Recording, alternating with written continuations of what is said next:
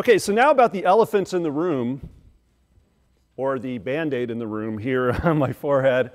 Um, those of you who've known me for a long time, can you guess what this is about? Anybody? Mohs skin cancer surgery, yes. So, just what can I say? Be careful out there when you go in the sun. Lather up. So, let's get started. As you know, we are now in the third week of our sermon series on the Ten Commandments. And before I get started, I have a question for you. So, the last two weeks, Steve has preached about two of the commandments. All right? So, what number are we on today? Anybody? Three. Well, I'm not so sure. It's actually kind of a trick question, right, Steve? Because it depends what Christian tradition you come from, how you count the commandments, as if religion wasn't already hard enough. Because you see, Catholics and Lutherans combine, I am the Lord your God, and you shall have no other gods before me, with, you shall not make any idols. And that makes the first commandment. But Jews make I am the Lord your God, the first commandment. Then the second one combines, You shall have no other gods before me, and you shall not make idols. That leaves the Orthodox Christians and most of us Protestants who break those two into two commandments, and we agree with the Jewish numbering for all the rest. By the way, Catholics and Lutherans, in case you're wondering, get to 10 by splitting up don't covet your neighbor's house and don't covet your neighbor's wife. Into, I don't know what that says about Catholics and Lutherans, but uh, that's how it works. Okay, you get all that? Okay, there's not going to be a test on it. I just wanted you to know that. So, anyway, however you count it, the commandment we are on today is where God says, You shall not take the Lord your God's name in vain for the Lord will not hold him guiltless who takes his name in vain. This is the word of the Lord. Thanks be to God. And let's pray. God, pray that you'll grant us all the eyes to see and the ears to hear and the hearts and minds to understand your word and your world this day as best we can in Jesus' name. Amen. So, if you look in the bulletin, you might have noticed that I put those words two times, the same words from that commandment, whatever you number it. I, for me, it's commandment number three. That is because those, those words, those verses appear two times in the Hebrew Bible. The first time is in the book of Exodus. So, to put it into context, it's just a, a few months after the Jewish people, the Israelites, have escaped from slavery in Egypt. They cross the Red Sea. They, they're getting away from Pharaoh's army and they come to Mount Sinai. And Moses, if you remember, goes up to talk it out with God and he, he comes back down with two stone tablets that have all these commandments on them. So, uh, remember, as Steve said in his previous sermons, that the commandments aren't just a bunch of arbitrary rules that you have to fulfill in order to win God's love, which is kind of a, a bad reputation that a lot of Christians give to the Jews. It's not that at all. God already loves the people of Israel. That's before they even know what the rules are. God already loves them.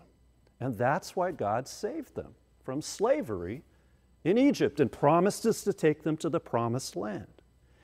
And God saved the people of Israel for a reason. And that reason is the same reason or purpose that God had told Abraham so long ago, way back in the book of Genesis, that his descendants would grow and flourish, and in the future they would be a light unto the nations. The children of Abraham, the, the people of Israel, a light to the Gentiles, a light to the nations. That is, they are chosen by God to be God's representatives in the world, to show everybody on earth by how the Jewish people or the Israelites, the Hebrews, live their own lives, how they do that shows the all embracing love and mercy and justice and power of God. So, the Ten Commandments, or the Ten Words, as it literally says in Hebrew, they are the basis for a renewal of God's covenant with the people of Israel, the children of Abraham. They aren't just an arbitrary list of do's and don'ts from an all-powerful God who wants to like hold you hold your feet to the fire to make sure that you do the right stuff. The words, the commandments are instructions for how to live a good life and for how to pass on that goodness of life to the rest of the world. They're a blessing and not a burden. Now, if you remember the story from Exodus, the Israelites almost immediately start violating all the Ten Commandments. They start messing up right away. They worship idols. They start complaining all the time about how rough it is in the wilderness uh, versus how it was back when they were slaves in Egypt. In other words, in other words, the people of Israel, the, the Hebrew people, are doing everything they can to, in a sense, re enslave themselves to all sorts of things, all sorts of urges, ideas, activities, ways of being. They're re enslaving themselves apart from God. So God makes them wander in the wilderness for how long? 40 years. Now, as you may recall, the number 40 shows up all the time in Scripture. Old Testament and New Testament, like the 40 days and nights that Noah's on the ark, the 40 days and nights that Jesus is uh, in the wilderness, 40 days and nights that Elijah is in a cave on a mountain. 40 is a symbol for just enough time for God to teach you what you need to know in order to fulfill your mission.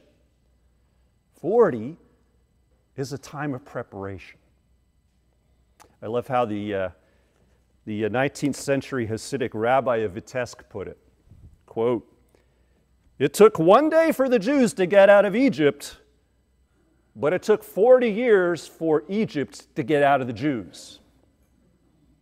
That gets at what this time of preparation was all about.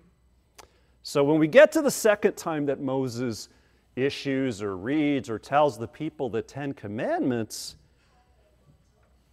it's 40 years later. That wasn't God right there. I mean, God spoke on Mount Sinai, but not there. Unless there's something going on that I'm not aware of.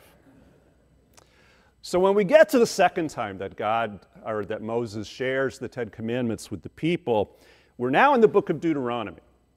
And it's 40 years later, the end of the time of wandering, which means that most of the first generation of freed Israelites are already dead. And so Moses is speaking to their children and their grandchildren just as they're about to cross into the promised land. And he reminds them of God's words from Mount Sinai I am the Lord your God who brought you out of the land of Egypt, and you shall have no other gods before me and you shall not make for yourself any idols. And then Moses continues You shall not take the Lord your God's name in vain. Now, what does that mean? Okay, well, there are lots of interpretations. Lots of interpretations for what that means. Because despite what you may hear from, you know, people who say they take the Bible literally, uh, not everything you read in Scripture is all that crystal clear, right? Usually, you hear that this commandment means one of two things. Some say it's about not making oaths or vows using God's name. Like in a courtroom when you're told to say, So help me God. Yeah, I know there are people who believe that that's what this commandment means. Like Mennonites and Jehovah's Witnesses who will never uh, take any vows using God's name. But honestly, there's nothing in this commandment about that specifically. So, it's an interpretation of what it means. Or you hear that the commandment is a rule against cussing. Like using the phrase we have all been taught we are not supposed to say, but that I am going to say right now here in church for heuristic purposes. just, just, just hear me out. The phrase is, God damn. You know, when it comes to those words, the honest truth is the problem is not the God part. After all, God's name isn't God. In Hebrew, God's name is Yahweh, even though no one really knows how to pronounce that sacred name. And Jews never say that word at all. Instead, they use the Hebrew word Adonai, which you may have heard, which means Lord, which is why in English we often say Lord. Every time you see Lord in the Old Testament, it's, it's, another word for Yahweh. So the issue here is with the word damn. As if any one of us fallible human beings can ever be in a position to tell the Lord our God to damn anybody or anything we please. Right? That's kind of presumptuous. So, if it's not about oaths and it's not about cussing, what does this commandment mean? Well, the interpretation, and again, it's an interpretation that makes the most sense to me is one that relies on a literal uh, translation of the Hebrew in the original text. In English, it reads word for word, You shall not bear or carry the name of Yahweh your God in the wrong way. So, to bear or to carry is a direct translation of the Hebrew word nasa. And you find it all over the book of Exodus.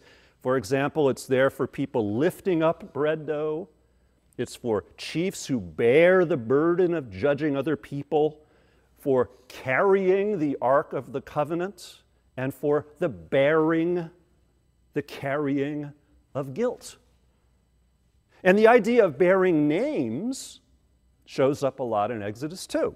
Moses' brother Aaron bears the names of the sons of Israel on a breastplate that he wears when he goes into the tabernacle to, uh, to uh, lift up the people before God's presence. He has a literal breastplate on which the names are written. And maybe you've heard the beautiful words that God tells Moses to use in ordaining his brother Aaron as the first high priest. You often hear these words as a benediction in Christian churches. The Lord bless and keep you. The Lord make his face to shine upon you and be gracious unto you. The Lord lift up his countenance upon you and give you peace. A lot of you have heard those words before. But then, right there in the next verse, God says, so they shall put my name on the Israelites, and I will bless them as they bear my name. God puts his name on the people in order that they can bear it and share the blessing they carry with the whole world. That's why to this day it's a tradition among Jews to wear little boxes on their foreheads. Have you ever seen these? To fill in, sometimes they're called phylacteries from a, from a, a Latin word. They put them on their foreheads when they do their morning prayers. Not all Jews, but a lot of Jews, especially Orthodox men. So inside the little box is a scroll that tells them how God saved their ancestors from slavery in Egypt. And so they literally bear the name of the Lord on their faces kind of like I have a band aid on my face, I guess. But anyway, in that way, it makes perfect sense for us to uh, say that the commandment, do not bear the name of the Lord your God in vain, means this do not misrepresent God. Or do not bring shame to the Lord your God by how you carry yourself, by how you act, what you say, and what you do. Biblical scholar Carmen Imes illustrates this really nicely. She, she says this Imagine you're in a group of uh, college students. Takes a lot of imagination for some of us, yes, but yes, imagine you're in a group of college students and you know you're all wearing the sweatshirt with your college's name on it. Let's say it says Cal in big, you know, golden letters on a blue background, or if you prefer Stanford or some other college out there. So you drive into town, you go to a bar, and you get totally hammered. You get into all sorts of fights, you get kicked out of the bar, and you're driving back home, and almost immediately you swerve and you hit a bunch of cars on the side of the road. So, is that story going to hit the news? Yeah. And when it does, what kind of an impression does that leave about your school? Not a good one. So it's the same thing when the people of God misbehave in public. They misrepresent the God of love and mercy and justice and peace. So, what does all this mean for us as Christians? Well, in the third scripture reading in your bulletin, Jesus himself gets right back to that familiar metaphor from the Hebrew Bible. In the Sermon on the Mount, he says this You are the light of the world. A city built on a hill cannot be hid. People do not light a lamp and put it under a bushel basket. Rather, they put it on the lampstand, and it gives light to all in the house. In the same way, let your light shine before others, so that they may see the good, your good works and give glory to your Father in heaven. You see, he's basically restating the commandment not to bear God's name in vain or wrongly to us as Christians, as followers of Jesus.